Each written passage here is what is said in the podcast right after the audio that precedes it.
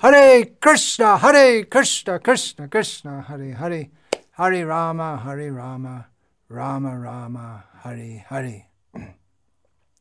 प्रिय भक्तजन और भी राम की कथा सुनिए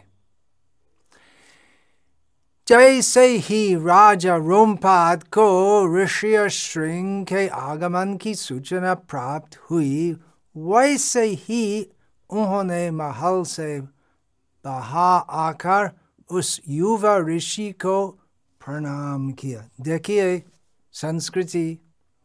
महाराज रोमपाद विश्वविख्यात ऐश्वर्यशाली राजा है और ऋषि श्रृंग एक अज्ञात, निर्धन युवा ब्राह्मण है। परंतु चूँकि ऋषि श्रृंग ब्राह्मण है और रोमपाद क्षत्रिय है। इसलिए रोमपाद महाराज श्री ऋषि श्रृंग ऋषि के चरण पर दंडवत प्रणाम किया और आदर से उनको आह्वान किया। भली भंती ऋषि श्रृंग का स्वागत करने के पश्चात राजा उन्हें महल से भीतर कक्ष में ले गए जहाँ उन्होंने दान में ऋषि को अपनी पुत्री का हाथ दिया शुभास्य शीघ्रम ये सब छल या षडयंत्र का उद्देश्य था रोमपाद की पुत्री से विवाह करना जब राजा समझ गए कि ऋषि श्रृंग पूर्णतः संतुष्ट है। तब महाराज रोमपाद ने उनसे एवं उनके पिता से अभाई दान का वर मंगा ताकि वे दोनों उन्हें ऋषि श्रृंग को छल पूर्वक घर से लाए जाने के कारण क्रोधित न हो।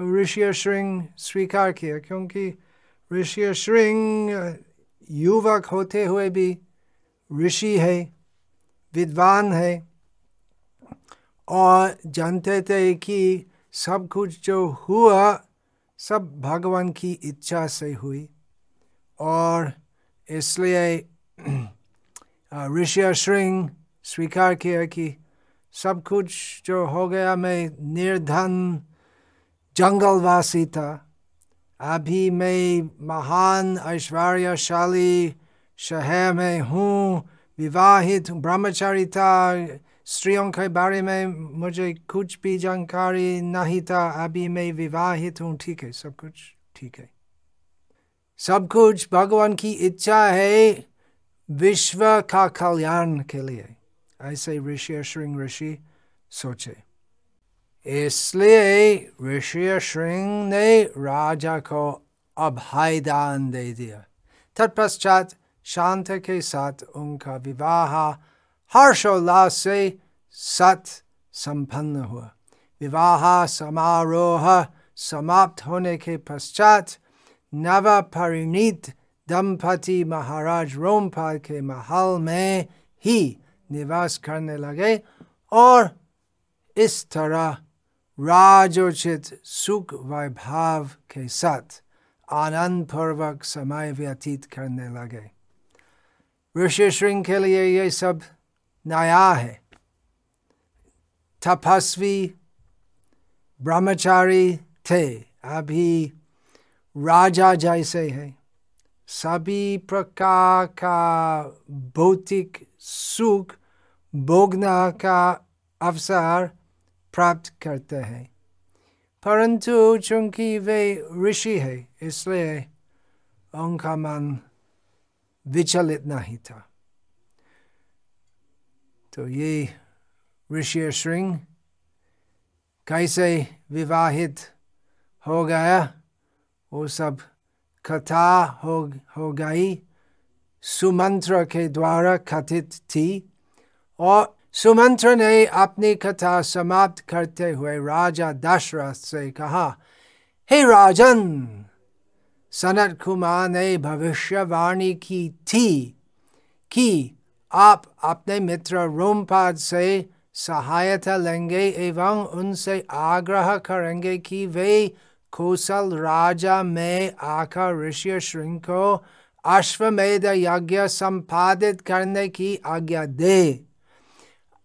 ऐसा भी बताया गया है कि अश्वमेध यज्ञ के संपादन के पश्चात चार अतुलनीय पुत्रों की प्राप्ति द्वारा आपकी कामना पूर्ण होगी। दशरथ महाराज की कामना थी केवल एक योग्य पुत्र को जन्म देना। परंतु भविष्यवाणी थी कि वे चार आदर्श पुत्रों के पिता होंगे। सुमंत्र से यह कथा सुनकर महाराज दशरथ अत्यंत प्रसन्न हुए। तब वे भी अविलंब अपने परिजनों को लेकर अंग राजा गए। अंग राजा मतलब महाराज रोमपाद के राजा। वहाँ पर महाराज राजा थे। अंग नामक प्रदेश। वहाँ उनका महाराज रोमपा द्वारा भव्य स्वागत किया गया और उसी समय अंग देश के राजा ने ऋषि श्रृंग को सूचित किया कि उनके असली स्वसुर दाशरथ है। अर्थात शांता, मेरी पुत्री जो आपको प्रदान किया, वो वास्तव में मेरी स्वयं की पुत्री नहीं है, महाराज दशरथ की पुत्री है। लगभग एक सप्ताह तक रोमपाद के अतिथि सत्कार का आनंद लेने के पश्चात महाराज दशरथ ने अपने मित्र से कहा मैं दीर्घ काल से विषादग्रस्त हूँ, क्योंकि अपने प्रख्यात वंश को आगे बढ़ाने हेतु मुझे अभी तक पुत्र की प्राप्ति नहीं हुई है। अतः मैं आपसे याचना करता हूँ कि आप ऋषि श्रृंग को अयोध्या भेजकर मेरी ओर से अश्वमेध यज्ञ संपादित करने की आज्ञा दे। महाराज रोमपद, महाराज रोमपाद ने प्रसन्नता पूर्वक यह प्रस्ताव स्वीकार कर लिया। देखिए, दो बंधु के बीच कितना स्नेहल कितना प्रेम है। दोनों शक्तिशाली ऐश्वर्यशाली राजा है। परंतु उनके बीच कुछ प्रतिद्वंद्वित्व नहीं थी। पूर्ण मित्रता सिर्फ़ और कुछ नहीं। महाराज रोमपाद ने प्रसन्नता पूर्वक यह प्रस्ताव स्वीकार कर लिया और महाराज दाशरथ, ऋषि श्रृंग एवं शांत के संग शीघ्र ही अपनी राजधानी लौट आए। तत्पश्चात वसंत ऋतु के आगमन पर महाराज दाशरथ ने ऋषि श्रृंग से अश्वमेध यज्ञ संपादन संबंधी निर्देशों के लिए याचना की इस प्रकार यज्ञ के लिए आवश्यक प्रबंध किए जाने लगे तथा सरायु नदी के उत्तरी तट पर स्थित एक स्थान का चयन किया गया ऐसे यथार्थ स्थान चयन करना तो छोटी बात नहीं है। शास्त्र के अनुसार, ज्योतिष के अनुसार सब स्थिति को देखना है और उसके पश्चात कौन सा स्थान उचित अश्वमेध यज्ञ करने के लिए उसको चयन करना है। अश्वमेध यज्ञ करवाने वाले राजा को अपने अधीनस्थ राजाओं पर प्रभुत्व स्थापित करने के लिए युद्ध की चेतावनी की रूप में आपने अपने सिपाहियों के साथ एक घोड़े अश्व को विश्व भर में भ्रमण करने के लिए चढ़ना होता है ऐसी विधि है अश्वमेध यज्ञ करने के लिए। छोड़े के किसी राजा में पहुँचने पर वहाँ के राजा को अश्वमेध यज्ञ करवाने वाले राजा के प्रतिनिधि को उपहार देकर अधीनता स्वीकार करनी पड़ती थी। अथवा वह घोड़े को पकड़कर युद्ध कर सकता था। किसी भी राजा को यह छूट थी कि वह या तो मून रेखा घोड़े को भेजने वाले शासक का प्रभुत्व स्वीकार कर ले अथवा युद्ध के दावे को स्वीकार करके उस विशेष शासक के प्रभुत्व को अस्वीकार कर दे।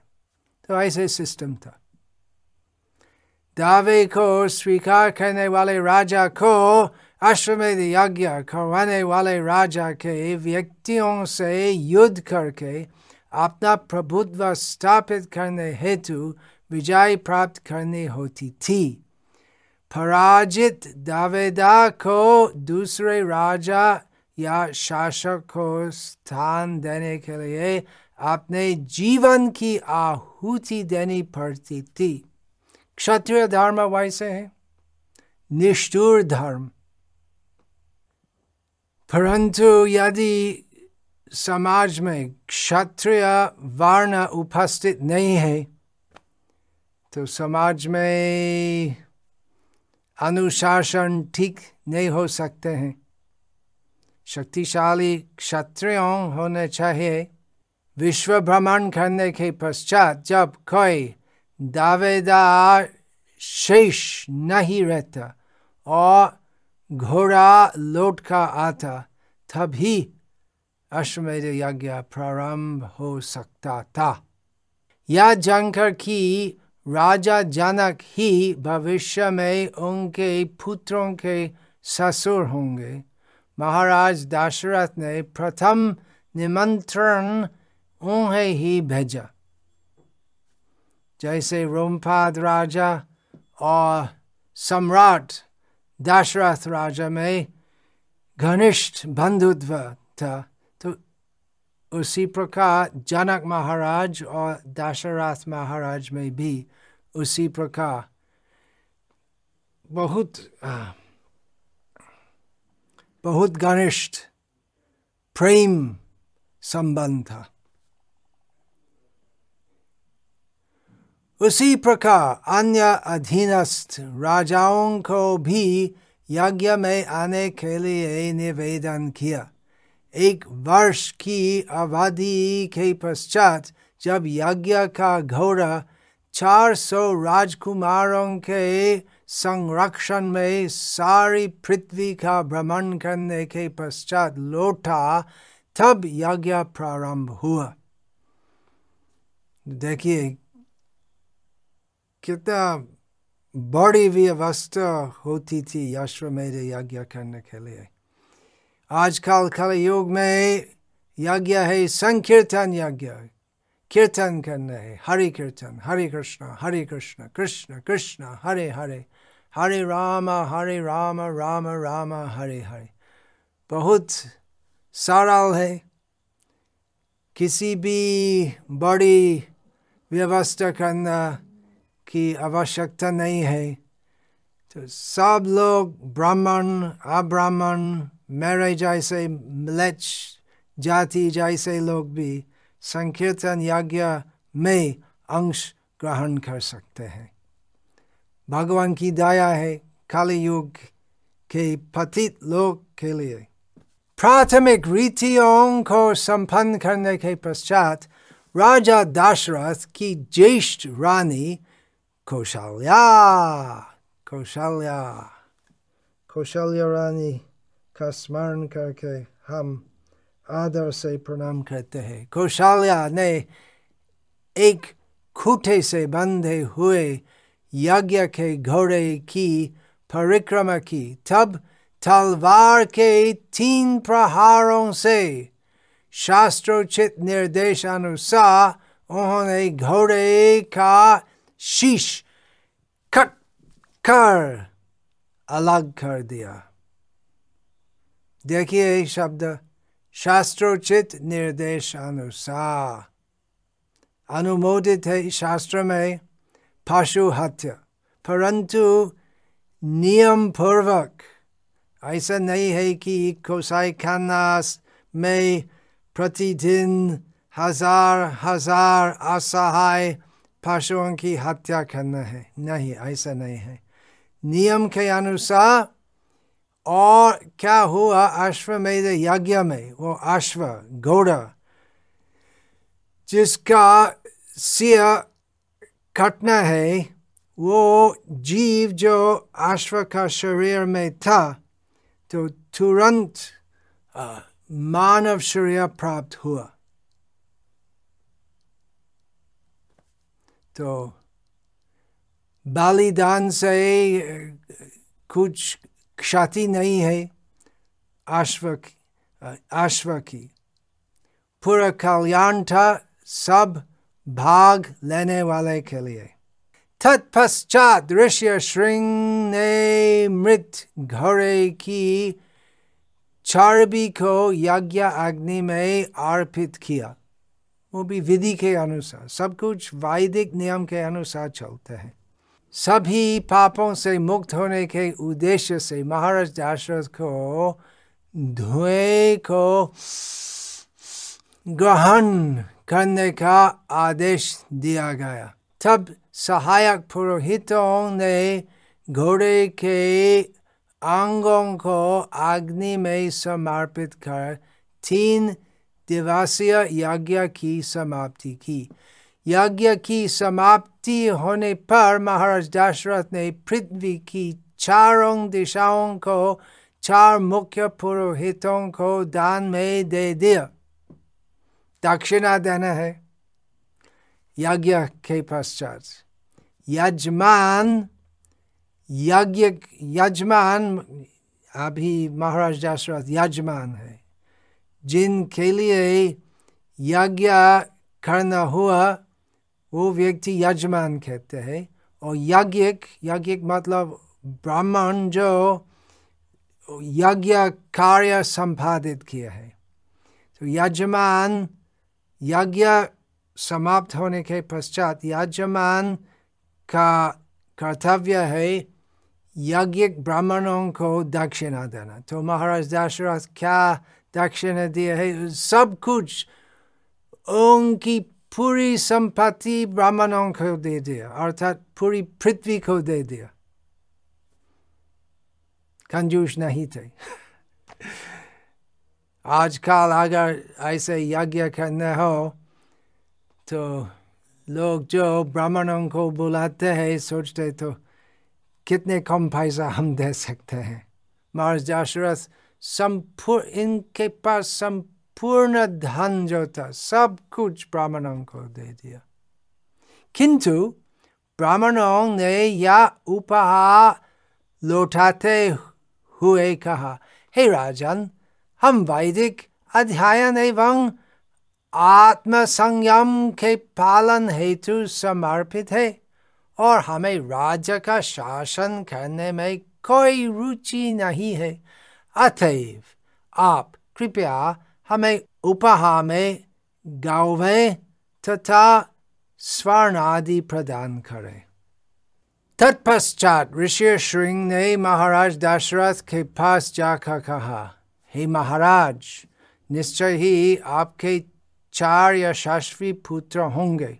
तथापि इस उद्देश्य के लिए मैं आपको पुत्रेष्टि नामक एक अन्य यज्ञ संपादित करने का परामर्श देता हूँ। अर्थात, वो अश्वमेध यज्ञ करने से पूरी स्थिति को अनुकूल किया। जिससे महाराज दशरथ योग्य होंगे, पुत्रों को फ़ायदा करने के लिए। परंतु विशेषकर जिससे पुत्रों को फ़ायदा करना है, एक और पुत्रेष्टि यज्ञ करने का आवश्यकता। पुत्रेष्टि, पुत्र मतलब पुत्र, और इष्टि जो इष्ट है। इष्ट का मतलब जो हम चाहते हैं, इच्छा। महाराज दशरथ ने इस प्रस्ताव को तुरंत स्वीकार कर लिया, तथा शीघ्र यज्ञ आरंभ किया गया। इसी बीच उच्चतर लोकों में मुख्य देवतागण ब्रह्मा के पास जाकर बोले हे पितामह, आपके आशीर्वाद से रावण इतना अधिक शक्तिशाली हो गया है कि वह स्वेच्छा से किसी को भी सताने लगा है। हम भी उस दुष्ट राक्षस को पराजित नहीं कर सकते हैं। अतः हमारे आपसे प्रार्थना है कि आप स्वयं उसके विनाश का कोई उपाय निकाले तो क्या हुआ पृथ्वी पर राजा दशरथ पुत्रेष्टि यज्ञ का कार्य करते हैं और देवलोक में देवगण ब्रह्मा जी के पास जाकर प्रार्थना करते हैं कि पृथ्वी पर एक महान राक्षस है जो पूरा विश्व के लोग को उत्पीड़न करते हैं। हम, हमको भी उत्पीड़न करते हैं। तो उपाय सृजन कीजिए, जिससे हम वो राक्षस रावण का उत्पीड़न से मुक्त हो सकते हैं। ब्रह्मा ने स्थिति पर विचार करके उत्तर दिया। मुझसे वरदान मुंगते समय रावण ने मनुष्य के हाथों होने वाली मृत्यु से रक्षा के लिए कुछ भी नहीं मंगा क्योंकि उसने मनुष्यों को तुच्छ समझा क्या हुआ रावण निर्भय था क्योंकि ब्रह्मा जी से वरदान प्राप्त किया और ऐसे बहुत शक्तिशाली हो गया और शक्ति प्राप्त करके पूरा विश्व के लोग को उत्पीड़न किया है।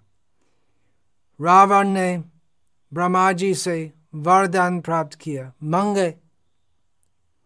और मुझे ऐसा वर दे दो, ऐसा वर दे दो।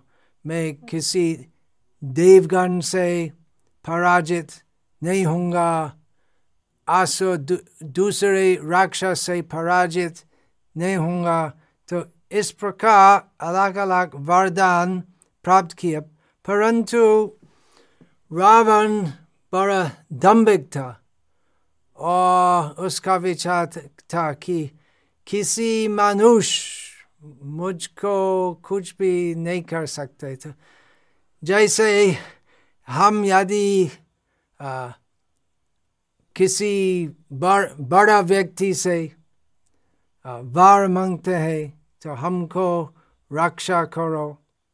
तो जिस जिससे हम चीटी से रक्षित होंगे हम ऐसा वरदान के लिए हम प्रार्थना नहीं करते हैं क्योंकि चीटी हमको विशेष कष्ट नहीं दे सकते हैं। तो इसी प्रकार रावणा का सोचता कि मेरे लिए किसी मनुष्य से अभाय प्राप्त करने का कोई ज़रूरत नहीं है। राक्षस का मतलब जो मनुष्य उनके भोजन है, वो खाते हैं। मनुष्य खाने वाले हैं राक्षस। जब ब्रह्मा रावण के वध के उपायों पर विचार कर रहे थे, अकस्मात अपने वाहन गुरुर पर विराजित भगवान विष्णु प्रकट हुए। हे भगवान विष्णु हाँ देव सभा में ब्रह्मा जी की सभा में उपस्थित है। सब देवगण के उपास्य भगवान विष्णु, जो सब देवगण के बहुत ऊपर है भगवान विष्णु। और सब देवगण के परम सहायक और कल्याण करता है भगवान विष्णु। अनेक सूर्यों के समान दे दीप्यमान भगवान विष्णु अपने चतुर्भुज रूप में पीत वस्त्र धारण किए तथा हाथों में चक्र शंख, गदा एवं कमल पुष्प को धारण किए हुए थे। वो भगवान विष्णु है।